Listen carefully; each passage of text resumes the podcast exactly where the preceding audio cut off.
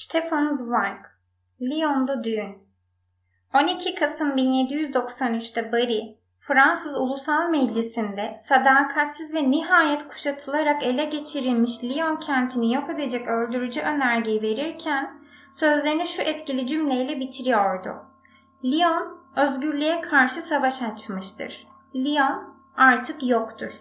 Önergeyi veren kişi halkın isyankar kentin tüm binalarını yıkmasını, tüm anıtların yakılıp kül edilmesini, hatta kentin adının bile elinden alınmasını talep ediyordu.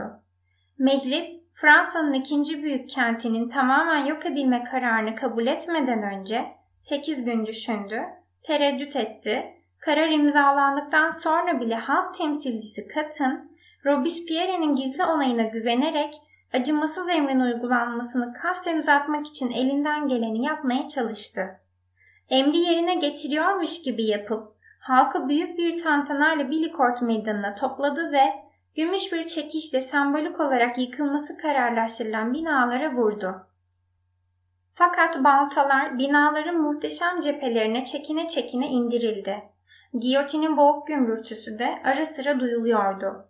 İç savaş ve aylarca süren kuşatma nedeniyle son derece korkmuş, tir tir titreyen kent halkı böylesine beklenmedik bir yumuşaklık karşısında tam sakinleşmeye, umudun ilk soluğunu almaya cesaret edebilmişken, insani bir çekingenlik gösteren halk temsilcisi Katın, birdenbire görevden alınıp yerine Kalıt Herbois ve Fuçi halk temsilcisi olarak Villa Afranchi'ye atandılar. Kente girdiklerinde üzerlerinde halk meclisi üyelerinin taktığı kuşak vardı. Ve aslında korkutmak amacıyla çıkarılan bu acınası ölçüde caydırıcı kararname bir gecede korkunç bir gerçeğe dönüştü. Ne kadar vatanperver olduklarını göstermek için sabırsızlanan ve kendilerinden önceki temsilcinin ne kadar yumuşak davrandığı hususunda kuşku uyandırmak isteyen yeni atanan halk temsilcileri, meclise verdikleri raporda bugüne kadar burada hiçbir şey yapılmamıştır diye belirttiler ve bu rapordan sonra korkunç idamlar başladı. O tarihlerde Mitra Ilur Leon olarak anılan, geleceğin Otranto Dükü ve tüm yasaların savunucusu olan Fucci, yıllar sonra bu olayların hatırlanmasını hiç istemeyecekti. Artık yavaş yavaş kazmalarla yıkmak yerine barut ve bombalarla olağanüstü binalar yerle bir ediliyor güvenilmez ve yetersiz bulunan giyotin yerine yüzlerce hükümlü yaylım ateşine tutuluyordu. Her gün yeniden çıkarılan yok edici kararnamelerle adalet bir tırpan gibi insan gruplarını biçiyor, tabuta koyma, mezar kazma gibi ağır ilerleyen işler bu hıza yetişemediğinden cesetler Ruhon nehrine bırakılıyordu. Hızlı akan nehir cesetleri alıp sürüklüyordu.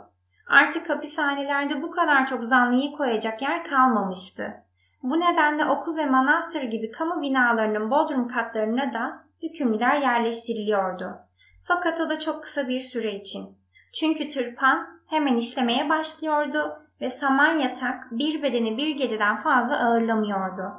O kanlı olayların devam ettiği aylarda dondurucu soğuğun olduğu bir gün bir grup hükümlü belediye binasının mahzenine getirilmişti.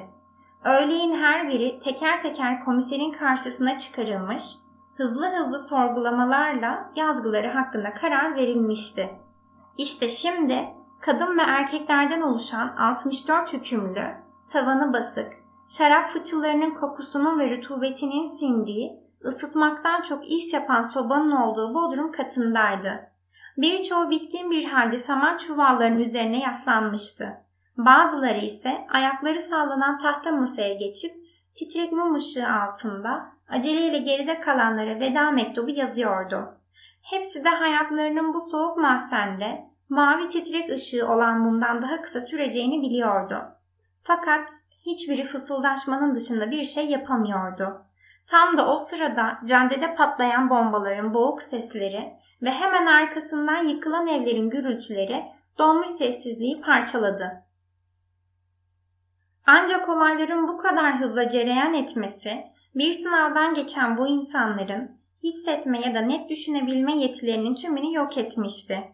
Çoğu bu karanlık mahzende mezarlarını hayal ediyormuş gibi hiç hareket etmeden, hiç konuşmadan bir yere yaslanmış öylece duruyordu. Artık hiçbir beklentileri kalmamıştı. hayata, yaşayanlara çoktan sırt dönmüş, hiç hareket etmiyorlardı. Akşam saat yedi sularında birden kapıda sert ve haşin ayak sesleri, süngü ve dipçik sesleri duyuldu. Paslı kapının sürgüsü gıcırdadı. Gayri ihtiyari hepsi korkuyla ayağa fırladı. Genelde hükümlülere bağışlanan o bir vazgeçilmiş olabilir miydi? Açık kapıdan esen soğuk cereyanda mumun mavi alevi solgun bedenini terk etmek ister gibi sıçradı. Onunla beraber bilinmeyene karşı bir korku duyuldu. Fakat aniden yükselen korku kısa sürede geçti. Zindancı yeni bir grup hükümlü getirmişti. 20 kadar vardı sayıları. Zindancı ağzına kadar dolu mahzende yeni gelenleri yer göstermeden ve hiçbir şey söylemeden merdivenlerden indirdi. Sonra da ağır demir kapı inlercesine bir gürültüyle kapandı. Mahzendeki hükümlüler yeni gelenlere soğuk soğuk baktılar. Çünkü insan doğasının bir garip yanı da her yere çabucak uyum sağlaması, geçici olarak bulunduğu yerde kendini evinde hissetmeyi bir hak olarak görmesidir. Bu nedenle daha önce gelenler rutubet kokan boğuk mahzeni, küf kokan saman çuvallarını, sobanın çevresindeki yeri farkında olmadan kendi malları gibi görmeye başlamışlardı. Ve yeni gelen her insan onlar için istenmeyen, davetsiz misafirdi. Yeni gelenler ise kendilerinden önce gelenlerin o soğuk düşmanlığını, ölüme yaklaştıkları şu son saatlerde çok tuhaf olsa da çok açık bir şekilde fark ettiklerinden aynı kaderi paylaştıkları bu insanlarla selamlaşmadılar. Tek kelime konuşmadılar. Masaya oturmaya, saman çuvallarına yaslanmaya kalkışmadılar. Hiçbir şey demeden somurtarak bir köşeye çekildiler. Öncesinde korkunç bir şekilde tepelerine çöken sessizlik, anlamsızca meydan okumanın gerginliğiyle daha da sıkıcı bir hal aldı. Tam o anda kopan, tiz, berrak ve başka bir dünyadan geliyormuş hissini veren bir çığlık birdenbire bu sessizliği yırtıp parçaladı. En ilgisiz insanın bile hissiz kalamayacağı, huzurunu, bezginliğini elinden alacak aydınlık, titrek bir çığlıktı bu. Çığlığı atan yeni gelenlerin içindeki bir genç kızdı.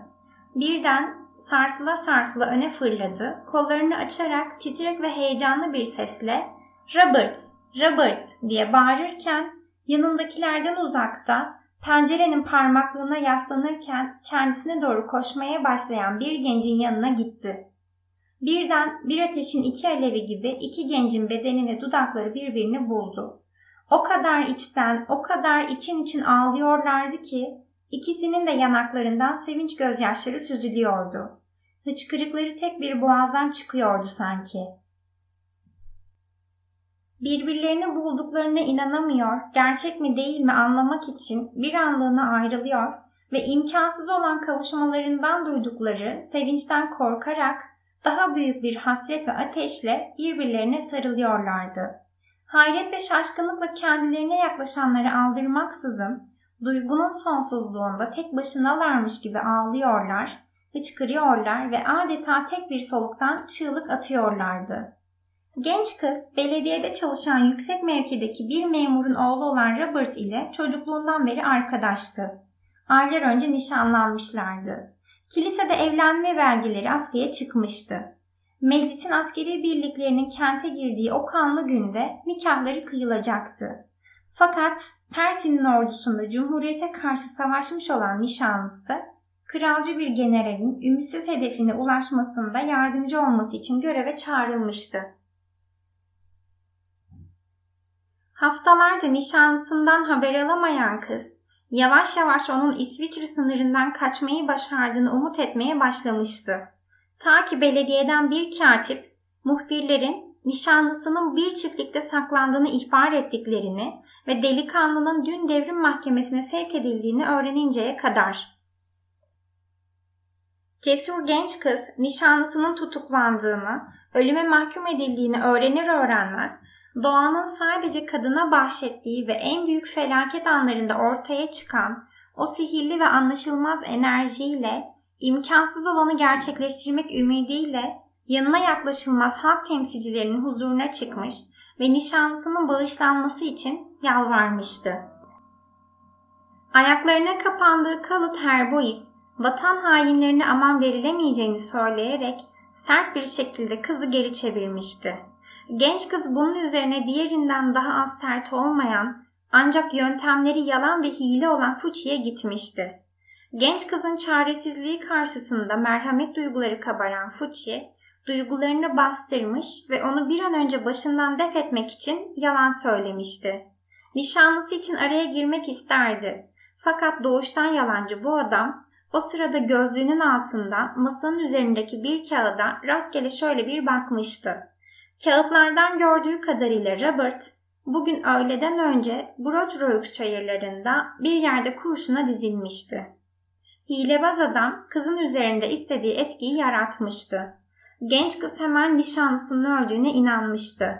Fakat çaresizce acısına teslim olmak yerine tüm anlamını kaybetmiş hayatını umursamaz bir tavırla hükümdarlığın işareti olan saçındaki rozeti çıkarıp atmış, ayaklarının altında ezmiş, herkesin duyacağı kadar yüksek sesle Fuçi ve hemen koşup gelen adamlarının sefil kan emiciler, cellatlar ve korkak tatilleri olduklarını bas bas bağırmıştı. Ve askerler hemen ellerini bağlayıp onu odadan çıkarırlarken Fuçi'nin yüzü çiçek bozuğu olan sekreterine tutuklama emrini yazdırdığını duymuştu. Fakat genç kız büyük bir tutkuyla ve neredeyse büyük bir sevinçle etrafındakileri anlattığına göre tutuklandığına hiç üzülmemiş, tam tersine kurşuna dizilen nişanlısının yanına gideceği için sevinmişti. Sorgulama sırasında hiçbir soruya yanıt vermemiş, sonunu yakın olduğunu düşünerek sevinmişti. Hatta sonradan bir grupla buradaki hapishaneye gönderildiğinde bakışlarını yerden kaldırıp etrafına bakmamıştı bile. Çünkü sevdiğinin artık yaşamadığı, kendisinin ona kavuşmak için can attığı bu dünyada yapacağı bir şey kalmamıştı. Bu nedenle hiçbir şeyle ilgilenmeyerek bir köşeye çekilmişti. Ta ki karanlığa alışan gözleri, düşüncelere dalmış, hal ve tavırlarıyla nişanlısına benzettiği birinin pencereye yaslandığını görünceye kadar. Önce yanıldığını düşünüp boş bir ümide kapılmamak için kendini zorladıysa da farkında olmadan ayağa kalkmıştı. Ve tam o anda genç delikanlı mum ışığının yakınına gelmişti. Korku ve heyecandan nefesinin kesildiği o saniye nasıl olup da ölmediğine şaşırdığını anlatırken karşılaşmanın sarsıntısını üzerinden hala atamamıştı. Çünkü öldüğüne inandığı, inandırıldığı sevdiğini capcanı karşısında gördüğünde yüreği göğsünden fırlayacakmış gibi oldu. Genç kız bütün bunları bir çırpıda anlatırken sevdiğinin elini bir an bile bırakmamıştı. Gözünü üzerinden ayırmıyor, aynı zamanda o olduğuna hala inanmıyormuş gibi sürekli ona sarılıyordu. Gençlerin bu içtenliği, birbirlerine duydukları sevgi, aynı sonu paylaşacak olan oradaki tüm insanları çok etkiledi. Daha biraz öncesine kadar bütün duyuları uyuşmuş, yorgun, hiçbir şeyi umursamaz ve her türlü duyguya kapalıyken garip bir tesadüfle birbirine kavuşan bu çiftin etrafını tutkulu bir coşkuyla sarmaya başladılar. Herkes bu olağanüstü gerçek karşısında kendi yazgısını unutmuştu her biri onları anladığını, empati kurduğunu, mutluluklarına katıldığını ya da yaklaşan son nedeniyle üzüntü duyduklarını söyleme ihtiyacı duyuyordu. Fakat son derece heyecanlı ve kavuşmanın coşkusundan kendinden geçmiş olan genç kız her türlü acımayı gururla reddetti. Hayır o mutluydu. Sonsuzca mutluydu. Çünkü sevdiğiyle aynı saat öleceğini biliyordu ve biri diğeri için yas tutmak zorunda kalmayacaktı. Mutluluğunu gölgeleyen tek bir şey vardı. Tanrı katına sevdiğinin ismiyle onun eşi olarak çıkamayacaktı. Genç kız bunu yüreğinin tüm saflığıyla hiçbir şey düşünmeden içinden geçtiği gibi söylemişti. Söylediği gibi de unutuvermiş, sevdiğine sarılmıştı. Bu nedenle Robert'ın birlikte savaştığı, onun bu arzusunun dile getirmesinden çok duygulanan bir arkadaşının yavaşça yaşlı bir adamın yanına sokulup onunla fısıldaştığını fark etmedi. Yaşlı adam ise kulağına fısıldanan sözlerden çok etkilenmiş gibiydi. Çünkü hemen yerinden kalktı ve iki gencin yanına gitti. Köylü kıyafetini aldanılmamalıydı. Kendisi yemin etmeyi reddetmiş Tuluonlu bir papazdı. ihbar edildiği için tutuklanmıştı. Fakat üzerinde papaz giysisi olmasa da o bir papazdı ve papaz yetkisine sahipti. Çiftin evrakı çok öncesinde kilisede askıya çıktığı için haklarında verilen ölüm hükmü bunu erteleyemezdi. Bu nedenle genç kızın biraz önce dile getirdiği arzusunu gerçekleştirmeye hazırdı. Onları burada kader arkadaşlığının tanıklığı önünde ve her yerde var olan Tanrı'nın huzurunda evlendirebilirdi. Genç kız gerçekleşeceği konusunda hiç ümidinin kalmadığı dileğinin yerine gelebileceğini duyduğunda şaşkınlıkla nişanlısına baktı. Nişanlısının yanıtı ışıl ışıl parlayan gözlerindeydi. İşte o zaman genç kız sert zeminde dizlerinin üzerine çöktü, rahibin elini öptü ve nikah için hiç de uygun olmayan bu mekanda onları evlendirmelerini rica etti. Çünkü tüm saf ve temiz duygularıyla evlilik saatinin kutsallığına kendisini hazır hissediyordu. Mahzendeki diğer insanlar bu ölüm mekanının kısacık bir süre içinde olsa kiliseye dönüşecek olmasından çok etkilenmişlerdi. Bu nedenle ellerinde olmadan onlar da gelinin heyecanına, coşkusuna katıldılar ve her biri bir işin ucundan tutarken duygularını güçlükle gizlemeye çalıştılar. Erkekler var olan birkaç sandalyeyi getirdiler. Bir haçın etrafına mumları dizdiler. Masayı da kilise sunağına benzettiler. Kadınlar ise buraya getirilirken kendilerini acıyan insanların ellerine tutuşturdukları çiçeklerden bir taç örüp genç kızın başına taktılar. O sırada papaz kızın nişanlısıyla yandaki odaya geçti ve önce ona sonra da kıza günah çıkarttı. Ve damatla gelin sunağın önüne geldiklerinde birkaç dakika muhteşem ve dikkat çekici bir sessizlik oldu.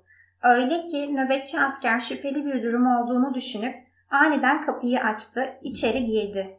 Olağan dışı hazırlığı görünce ister istemez karanlık köylü yüzü ciddileşti ve gördükleri karşısında saygı duydu. Hiç kimseye rahatsızlık vermeden kapıda durdu ve bu olağanüstü nikahın sessiz tanığı oldu.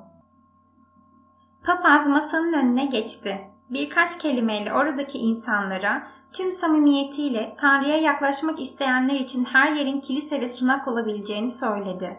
Sonra da diz çöktü. Onunla birlikte herkes aynı şekilde diz çöktü. Etraf o kadar sessizdi ki mumların zayıf ışığı titremiyordu bile. Sonra ağır ağır konuşan papaz sessizliği bozdu. İki gence yaşamda ve ölümde birleşmek istiyor musunuz diye sordu. Papaz masanın önüne geçti. Birkaç kelimeyle oradaki insanlara tüm samimiyetiyle Tanrı'ya yaklaşmak isteyenler için her yerin kilise ve sunak olabileceğini söyledi. Sonra da diz çöktü. Onunla birlikte herkes aynı şekilde diz çöktü. Etraf o kadar sessizdi ki mumların zayıf ışığı titremiyordu bile. Sonra ağır ağır konuşan papaz sessizliği bozdu. İki gence yaşamda ve ölümde birleşmek istiyor musunuz? diye sordu. Genç kız son derece kararlı bir sesle yaşamda ve ölümde dedi. Bu ölümde sözcüğü daha biraz öncesine kadar hepsinde korku uyandırırken suskun mekanda aydınlık ve net bir şekilde çınladı.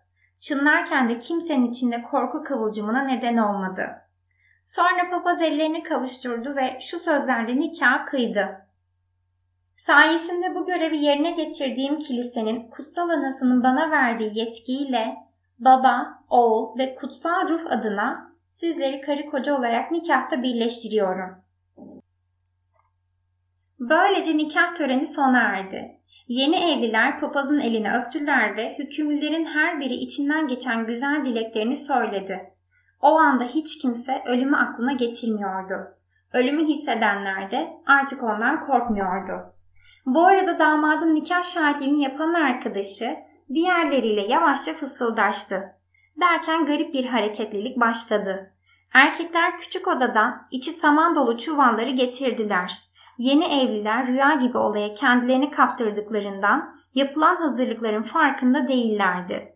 Sonra damadın arkadaşı gülümseyerek yanlarına geldi ve oradaki bütün hükümlülerin yeni evli çifte bir armağan vermek istediklerini söyledi. Ancak önlerinde uzun bir hayat olmayanlar için dünyevi bir hediyenin ne önemi olabilir ki? dedi. Bu nedenle onlar da yeni evlileri mutlu edecek, onlar için çok değerli olabilecek bir şey vermek istemişlerdi. Hayatlarının son ama aynı zamanda en mutlu gecesi olacak bir gerdek gecesi. Küçük odada yalnız kalabilmeleri için diğerleri biraz sıkışacaklardı ama olsun. Şu birkaç saatin tadını çıkarın. Hiçbirimize tek bir nefeslik bir yaşam dahi ikinci bir kez verilmeyecek. Ve böyle bir anda aşkı bulan onun keyfini çıkarmalıdır, dedi. Genç kız saçlarının dibine kadar kızardı. Kocası ise arkadaşının gözünün içine baktı ve davranışından etkilenerek elini sıktı. Tek kelime konuşmadılar. Sadece birbirlerine baktılar. Böylece herhangi bir şey konuşup bir karara varmadan tamamen olayların akışıyla hareket ederek erkekler damadın, kadınlar da gelinin etrafına dizildiler. Ellerindeki ışıkları yukarı kaldırarak yeni çiftin duygularına coşkuyla ortak oldular ve eski düğün geleneğini yerine getirdiklerinin farkında olmadan gençlere ölümden bir geceliğine ödünç aldıkları odaya kadar eşlik ettiler. Evli çiftin arkasından yavaşça kapıyı kapattılar. Fakat hiç kimse hemen yanı başlarında gerdeğe girecek gençler hakkında uygunsuz ya da temiz olmayan herhangi bir söz etmedi, şaka yapmadı. Çünkü garip ve mutlu bir duygu seli hepsinin üzerine suskunluğun kanatlarını germişti ve kendi yazgıları karşısında çaresizce hiçbir şey yapamayan bu insanlar başkalarına bir avuç mutluluk verebildikleri için çok mutluydular. Hem ayrıca bu mutlu olay sayesinde kendi kaçınılmaz sonlarını bir an içinde olsa unutabildikleri için her biri bu iki gence karşı şükran duyuyordu. Ve böylece karanlıkta her biri bir yerde, uyanık ya da düş görür vaziyette tüm hükümlüler sabahın ilk ışıklarına kadar içi saman dolu çuvalların üzerinde yattılar. Sadece arada bir kaybolmuş bir soluğun iniltisi kalabalık mekandaki sessizliği bozuyordu. Ertesi sabah 84 hükümlüyü ölüm yolculuğuna götürmeye gelen askerler hepsinin uyanık ve son yolculuklarına hazır olduğunu gördüler. Sadece yeni evli çiftin olduğu küçük odada sessizlik vardı.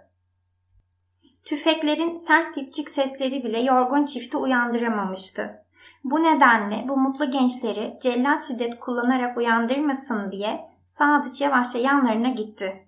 İki genç birbirlerine rahatça sarılmış yatıyordu. Kızın eli sırt üstü yatan erkeğin boynunun altında kalmıştı. Uykunun o yumuşak donukluğunda bile pırıl pırıl parlayan gözleri öyle mutlu, öyle rahat görünüyordu ki Sadıç bu huzuru bozmak istemedi hiç. Fakat tereddüt edemezdi.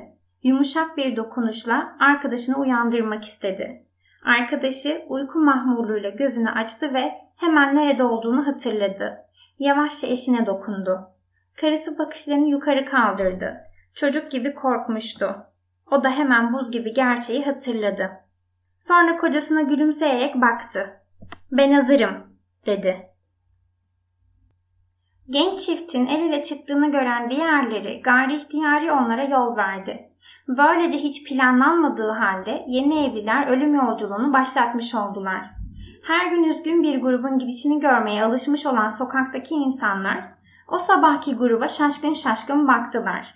Çünkü grubun başındaki iki insan, genç bir subay ve başında çiçeklerden gelin tacı taşıyan genç kadın öyle inanılmaz bir neşe ve neredeyse mutluluğa benzer bir güven yayıyordu ki etrafa. En duygusuz gönüller bile derin bir saygıyla eğiliyorlardı karşılarında. Fakat diğer hükümlüler de o güne kadar ölüme giden diğer hükümlüler gibi ayaklarını sürüye sürüye yürümüyorlardı ölüme. Hayır, her biri en önde giden iki gence bakıyordu. Arzuları üç kez beklenmedik şekilde gerçekleşen bu genç çifte alev alev yanan bir arzuyla çaresizce sarıldıkları bir güvenle bakıyordu. Bir kez daha, son bir kez daha bu iki genç için son bir mucizenin hem onları hem de kendilerini kaçınılmaz sondan kurtaracağını ümit ediyorlardı. Fakat hayat mucizeleri sevse de gerçek mucizeler konusunda cimri davranır. O tarihlerde Lyon'da her gün yaşanan bir durumdu bu. Hükümlü alayı bir köprüden geçirilip Brotreux balçık tarlalarına götürülürdü. Orada onları 12 peleton birliği bekliyordu. Her bir hükümlüye üç tüfek namlusu doğrultulmuştu. Hükümlüler yan yana sıraya dizildiler. Tek bir salvo atışıyla hepsi yere indirildi. Sonrasında askerler bedenlerinden henüz kanlar akan ölüleri Ruhon ırmağına attılar. Irmağın hızlı akıntısı kimsenin tanımadığı bu insanların yüzlerini ve yazgılarını bir anda yuttu. Sadece çiçeklerden yapılmış tacı sulara gömülen gelinin başından kolayca ayrıldı. Dalgaların üzerinde bir süre anlamsız ve tuhaf bir halde sürüklendi. Sonunda o da kayboldu. Onunla birlikte ölümün dudaklarından kurtulmuş ve hatırlanmaya değer aşk gecesinin hatırası da sonsuzluğun içinde kaybolup gitti. İki yalnız insan. Taşan geniş ve karanlık bir ırmak gibi akın akın çıkıyordu büyük kapıdan fabrika işçileri. Çıkışta caddede toplanan kalabalık birbirleriyle vedalaşıp el sıkıştı. Sonra yolda daha küçük gruplara ayrılarak oturdukları semtlere doğru yürümeye başladılar. Kente giden şose yolda hepsi bir aradaydı henüz. Renkli ve birbiriyle samimi grup, neşe içinde yüksek sesle konuşa konuşa ilerliyordu. Genç kızların tiz kahkahaları, akşamın sessizliğinde gümüş çan gibi çınlıyordu. Büyük kalabalığın en arkasındaki bir erkek işçi yalnız yürüyordu. Yaşlı sayılmazdı, güçsüz hiç değildi. Fakat sakat ayağı nedeniyle öbürlerine yetişemiyordu. Uzaktan hala neşeli sesler geliyordu. Adam, insanların coşkulu ve mutlu seslerine hiç kıskançlık hissetmeden kulak veriyordu. Sakatlığı onu yalnız kalmaya alıştırmıştı. Ve bu yalnızlığı içinde de dünya nimetlerinden feragat eden birinin umursamazlığıyla içine kapanık bir filozof yapmıştı. Yavaş yavaş toparlayarak yürüyordu. Serin akşam sisi, uzaklardaki karanlık tarlalardan yükselen, yakında olgunlaşacak mahsulün tatlı kokusunu bastıramıyordu. Uzaklardaki kahkaha sesleri kesilmişti. Arada sırada bir Ağustos böceği tek başına ötüyordu. Onun dışında her yerde bir sessizlik vardı. Suskun düşüncelerle konuşmaya başlayan bir sessizlik. Sonra birden kulak kesildi. Sanki birinin hıçkırdığını duymuştu. Sessizliği dinledi. Her şey suskundu. Rüyasız bir uykuda olduğu gibi tıpkı. Fakat hemen ardından o derin inleyişi yeniden duydu. Bu kez daha acı doluydu. Zar zor seçilen akşam karanlığında caddenin öbür tarafında tren raylarının üzerinde birinin oturduğunu ve ağladığını gördü. Önce o kişinin önünden yürüyüp geçmek istedi. Fakat yakınına geldiğinde hala hıçkırmakta olan kızı tanıdı. Kendisiyle aynı fabrikada çalışan işçi bir kızdı. Herkesin çirkin Jula dediği bu kızı fabrikadan tanıyordu. Çirkinliği o kadar dikkat çekiciydi ki çocukluğundan beri bu isimle anılıyordu. Yüzü kaba ve gayri muntazamdı. Kirli sarı gibi olan cildi çok iticiydi. Vücut yapısı da orantısızdı. Üst kısmı bir çocuğun bedeni kadar zayıf, hatta sıskaydı. Onu taşıyan kalçaları ise geniş ve biraz da çarpıktı. Güzel olan tek yeri sakin sakin bakan, pırıl pırıl parlayan gözleriydi. Tüm aşağılayıcı ve nefret dolu bakışları yumuşak bir tevekkülle geri yansıtan gözleri. Adamın kendisi o kadar çok gizli acılar yaşamıştı ki kıza merhamet etmeden geçip gidemedi. Kıza yaklaştı ve sakinleştirmek ister gibi elini dostça omzuna koydu. Kız bir rüyadan uyandırılmış gibi irkildi. Bırak beni. Kız kiminle konuştuğunun farkında değildi. İçinden gelen ve hakim olamadığı bir acıyla haykırmıştı. Başını kaldırıp yanına yaklaşan yabancıyı tanıyınca sakinleşti. Adamı iyi tanıyordu. Çünkü fabrikada kendisiyle alay etmeyen çok az kişiden biriydi. Kendisini savunmak için mırıldandı. Bırak beni, ben başımın çaresine bakarım. Adam yanıt vermedi. Sessizce kızın yanına oturdu. Kızın hıçkırıkları gittikçe şiddetleniyor ve artıyordu. Adam teselli etmek için onunla konuşmaya çalıştı. Yapma böyle Jula. Ağlamakla hiçbir şey halledilmez. Kız sustu. Adam dikkatle sordu. Sana yine ne yaptılar? Adamın sorusu kızı kendisine getirdi. Yanaklarına kan hücum etmişti sanki. Hızlı hızlı ve öfkeyle anlatmaya başladı. Paydos'tan sonra eve giderken bu pazar nereye gidelim diye konuşuluyordu. Biri kırlara, köylere gidelim dedi. Diğerleri de hemen kabul etti. Kimler gelecek diye sorulurken ben aptal, ben gelirim dedim hemen. Bunun üzerine hepsi gülmeye ve her zamanki gibi kötü şakalarını yapmaya başladı. Ve o kadar ileri gittiler ki sonunda ben de öfkeden deliye döndüm. Bana ne oldu bilmiyorum ama sabrım taştı. Ne kadar aşağılık insanlar olduklarını yüzlerine haykırdım. Ve o zaman, o zaman beni dövdüler. Kız yine hıçkırı hıçkırı ağlamaya başladı. Adam çok üzüldü ve zavallı kıza bir şeyler söyleme ihtiyacı hissetti. Kızı teselli etmek için ona kendi yaşadığı acıları anlatmaya başladı. Bak Jula, böyle bir şeyi ciddiye almamalısın. Yarın sabah tek başına kırlara gidebilirsin. Pazar günlerini evde geçirmek istemeyen başka insanlar da var. Tek başına hiç dışarı çıkamayanlar da. Çünkü ayakları onları ancak fabrikadan eve kadar taşıyabiliyor. O insanların da hayatı kolay değil. Hep aksadıkları ve başkaları onlarla birlikte olmaktan sıkıldığı için hep yalnız bu insanlar. Bu nedenle bu kadar dert etme Juva. Birkaç kendini bilmez aptal için üzülme. Kız yine hızlı hızlı konuştu. Çünkü acısını azaltmak istemiyordu. Acı çeken herkes gibi acı çekmekten memnundu. Beni üzen onlar değil ki. Her şey, tüm yaşamım üzüyor beni. Bazen kendimi düşündüğümde ben bile kendimden tiksiniyorum. Ben neden bu kadar çirkinim? Benim elimde değil ki. Fakat hayatım boyunca bu yükü taşıyorum. Daha çocukken bana bakıp güldüklerini hissediyordum. Bu nedenle başka çocuklarla oynamayı hiç istemedim. Onlardan hep çok korktum ve onları kıskandım. Adam kızın anlattıklarını titreye titreye dinliyordu. Yaşadığı onca acıyı adama anlatıyordu ve adam da kızın neler hissettiğini anlayabiliyordu. Çünkü adamın içinde sakladığı binlerce korku dolu, öldüğünü sandığı saatler yeniden uykularından uyanıyordu. Adam burada kızı teselli etmek için bulunduğunu çoktan unutmuştu bile. Farkında olmadan o da kendi yaşadığı acılardan bahsetmeye başladı. Çünkü anlayacak birini bulmuştu. Ağır ağır anlatmaya başladı. Bir zamanlar başka çocuklarla oynamak isteyen fakat oynayamayan bir çocuk vardı.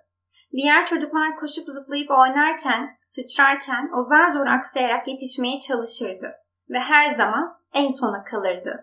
Her zaman çaresiz, hantaldı. Diğerleri hep ona gülerdi. O çocuk senin yaşadıklarından çok daha kötü şeyler yaşadı. Senin hiç olmazsa sağlıklı ayakların var. Dünyayı gezebilirsin onlarla. Genç kızın içindeki üzüntü gitgide kabarıyordu. Hayatındaki tüm acıları vücudunun her hücresinde hissediyordu. Hiç kimsenin hayatı benim hayatım kadar zor olamaz. Benim hiç annem olmadı. Hiçbir insan bugüne kadar bana güzel bir şey söylemedi. Her genç kız sevgilisiyle gezmeye çıkarken ben hep yalnızdım. Ve bunun hep böyle devam edeceğini, böyle devam etmek zorunda olduğunu biliyorum. Başkaları gibi hissetsem de bu durum değişmeyecek. Tanrım neden bu böyle? Şimdiye kadar hiç kimseye söyleyemediklerini, hatta kendilerine bile itiraf edemedikleri şeyleri birbirlerine anlatıyordu bu iki yalnız insan. Oysa birbirlerini doğru dürüst tanımıyorlardı bile. Fakat birinin yüreğinden kopan çığlık diğerinde karşılık buluyordu. Çünkü onların acıları akrabaydı. Adam kıza bugüne kadar hiç sevgilisi olmadığını anlattı. Çünkü aksayan bacağıyla hiçbir kıza yaklaşamamıştı. Ve hiçbir kız da onun aksayan bacağına ayak uydurmak istememişti. Bütün bir hafta kazandığını sokak fahişelerine veriyordu. Ve her geçen gün daha çok üzülüyor, yaşamdan biraz daha kopuyordu. Birilerinin geldiğini duyduklarında birbirlerine acılarını itiraf etmeye ara verdiler. Birkaç kişi onlara doğru yaklaşıyordu, gelenlerin silüetleri pek seçilemiyordu. Yanlarından geçip gittiklerinde erkek kıza yalın ve rica eder bir tonda gel dedi. Kız adamla gitti. Akşamın karanlığı iyice bastırmıştı. Adam kızın yüzünü seçemiyordu artık. İtiraf ettiği acıları içinde kendini kaybolmuş hisseden kız ise adımlarını adamın adımlarını uydurduğunun farkında değildi. Kusurlarını görmeden birbirlerini anlamanın kör duygusu bu iki yalnız insanın üzerine bir mutluluk gibi inmişti. Birbirlerine söyledikleri sözler gitgide daha içten, daha yavaştı. Birbirlerini anlayabilmek için birbirlerine iyice sokulmak zorunda kalmışlardı. Ve kız birden adamın elinin hafifçe ve şefkatle geniş kalçasına dokunduğunu hissetti. Vondrak Her yerde kuru kafa diye tanınan Rosena Sedlak'ın bu çirkin yaratığın çocuk doğurduğu haberi, bu inanılmaz, akıl almaz haber 1899 yılının sonbaharında Bohemia'nın güneyinde küçük bir kent olan Dobitzan'da büyük bir neşeye neden oldu. Onun korkutucu, hatta rahatsız edici çirkinliğiyle insanlar kötü niyetli olduklarından değil, ona acıdıklarından, ona merhamet ettiklerinden eğlenirlerdi. Fakat günün birinde onun çocuk doğuracağını, bu defolu ve pis tencerenin günün birinde kapağını bulacağını en cüretkar şakacı bile aklına getirmezdi.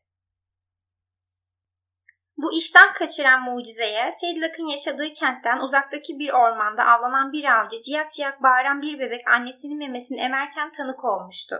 Sonrasında da bu renkli haber elinde kovaları olan hizmetçi kızlar tarafından Dobitan'daki tüm dükkanlara, bakkallara, meyhanelere ve evlere yayılmıştı. Karanlık Ekim akşamlarında bu beklenmedik bebek ve babasının kim olduğundan başka bir şey konuşulmadı. Meyhanenin kaba müdavimleri her gün oturdukları masalarında sinsice birbirlerini dürtüyor, birbirlerini bebeğin babası olmakla suçluyor, şakalaşıyor, gülüşüyorlardı ve tıbbi çok iyi bilen eczacı muhtemel aşk sahnelerini öyle canlı tonlarda anlatıyordu ki sarhoşlar kendilerine gelebilmek için birkaç sineps daha içiyorlardı. 28 yıldan beri ilk kez bu uğursuz yaratık hemşerilerini böylesine eğlendirmişti. Fakat bu zavallı hilkat garbesi kadına ilk eğlenen, hatta çok zalimce eğlenen doğanın kendisiydi. Ferengili bir birahane işçisinin evlilik dışı kızı olarak doğan Sedlak'la ilk eğlenen, daha ana rahmindeyken onun burnuna bastırıp ezen doğaydı. Sonrasında üzerine yapışan bu abla dünyaya gelmişti. Çünkü o güne kadar 40 yılda her türlü çirkin ve garip bebeği dünyaya getiren ebe, onu görür görmez istavros çıkarmış ve kendini tutamayarak bu bir kuru kafa diye bağırmıştı. Çünkü normal bir insan yüzünde net ve açık bir şekilde gözleri korumak, dudakları gölgelendirmek için burun kavisi olur. Bu da ışık ve gölgeyi yüze dağıtır. Ancak bu çocuğun yüzünde burun olması gerektiği yerde hiçbir şey yoktu. Pembe bir et yığını olan yüzünde kurşun yarası gibi görünen iki siyah nefes deliği korkunç görünüyordu.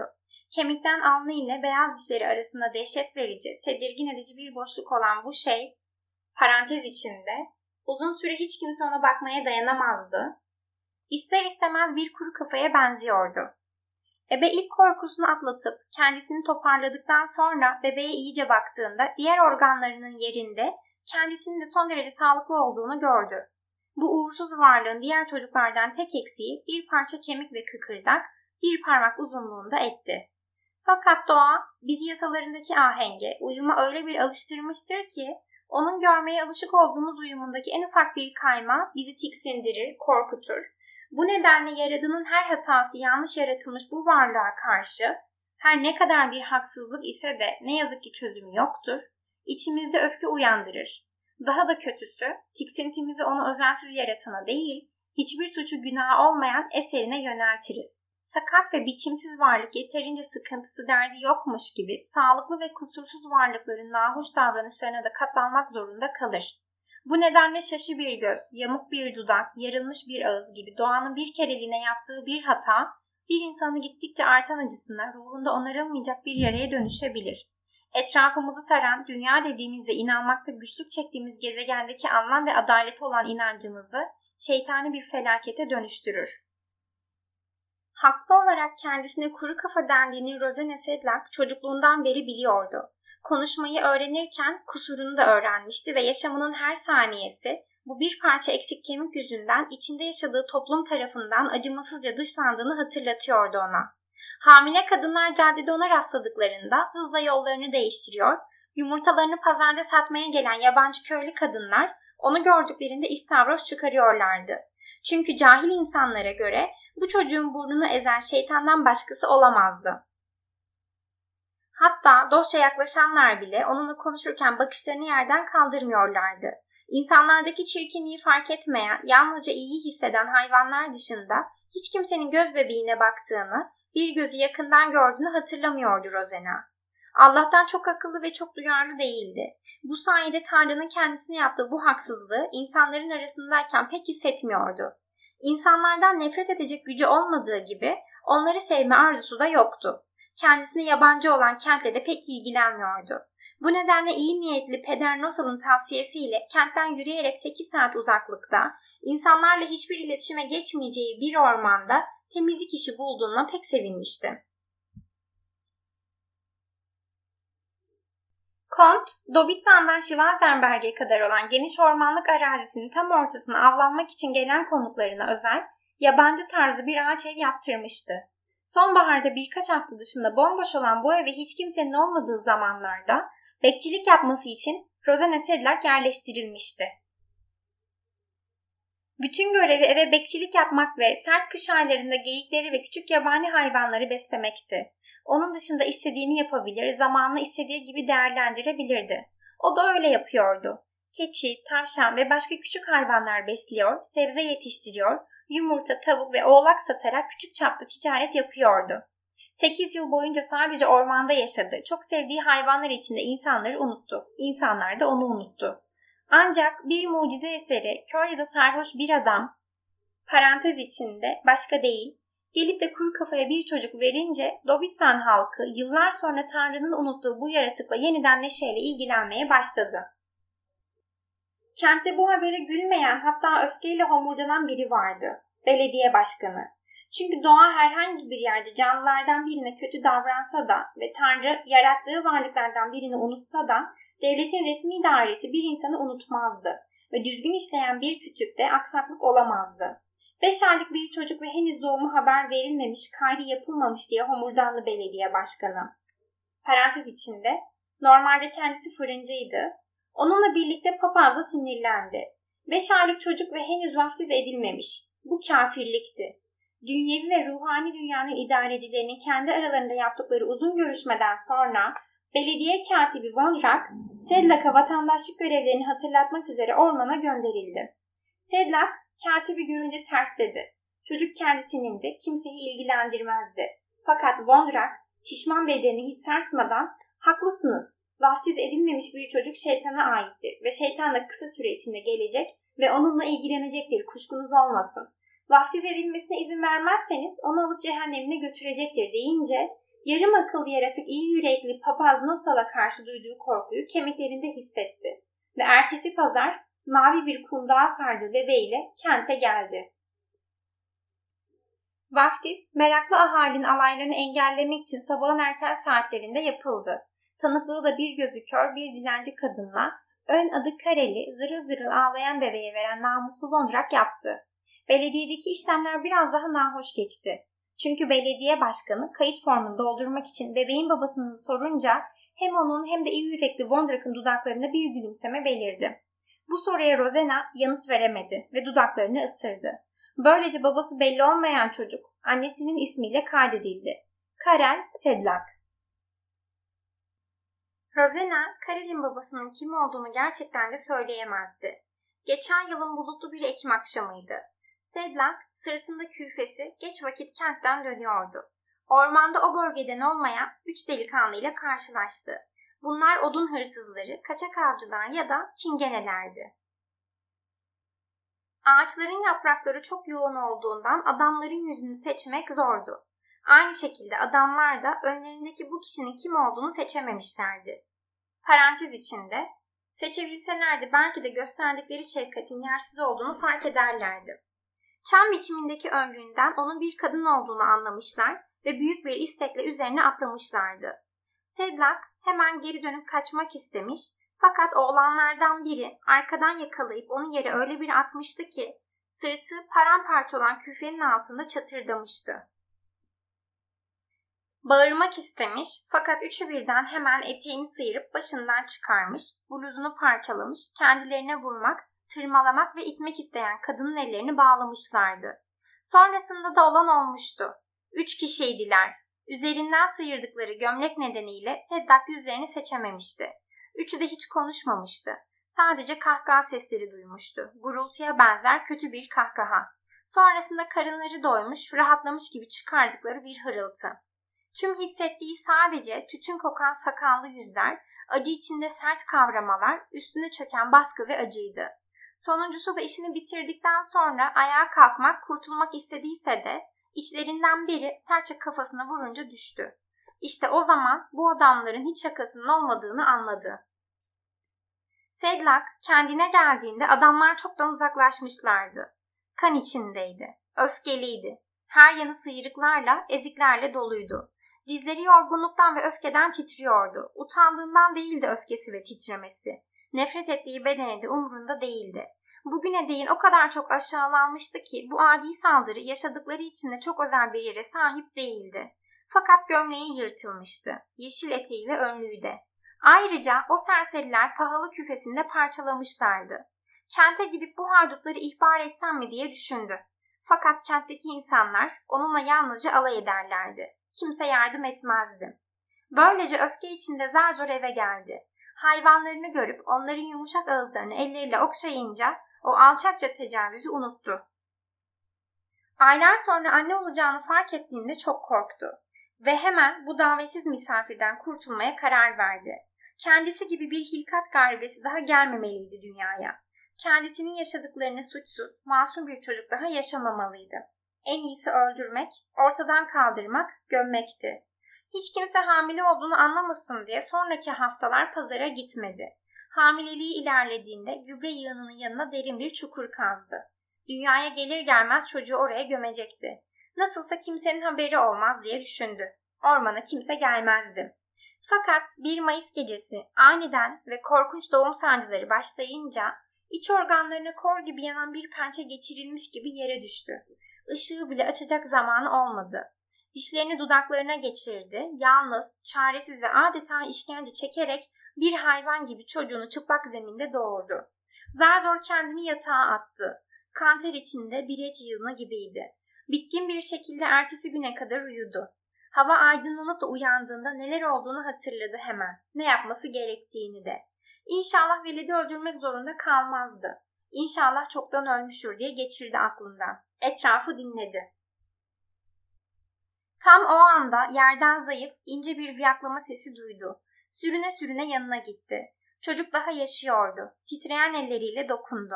Önce alnını yokladı. Sonra minicik kulaklarını, çenesini, burnunu, titremesi gitgide artıyordu. Aynı zamanda vahşi ve rahatlatıcı bir korkuydu bu. Bir mucize gerçekleşmişti. Çocuk sağlamdı, her şeyde tas tamamdı. O, biçimsiz yaratık gerçekten de pırıl pırıl, sıhhatli bir çocuk getirmişti dünyaya. Üzerindeki lanet bitmişti. Şaşkın şaşkın bakıyordu pembe beyaz velede. Aydınlık görünüyordu çocuk. Hatta gözüne güzel bile gelmişti. Bir kuru kafa değildi. Aksine herkes gibi bir bebekti.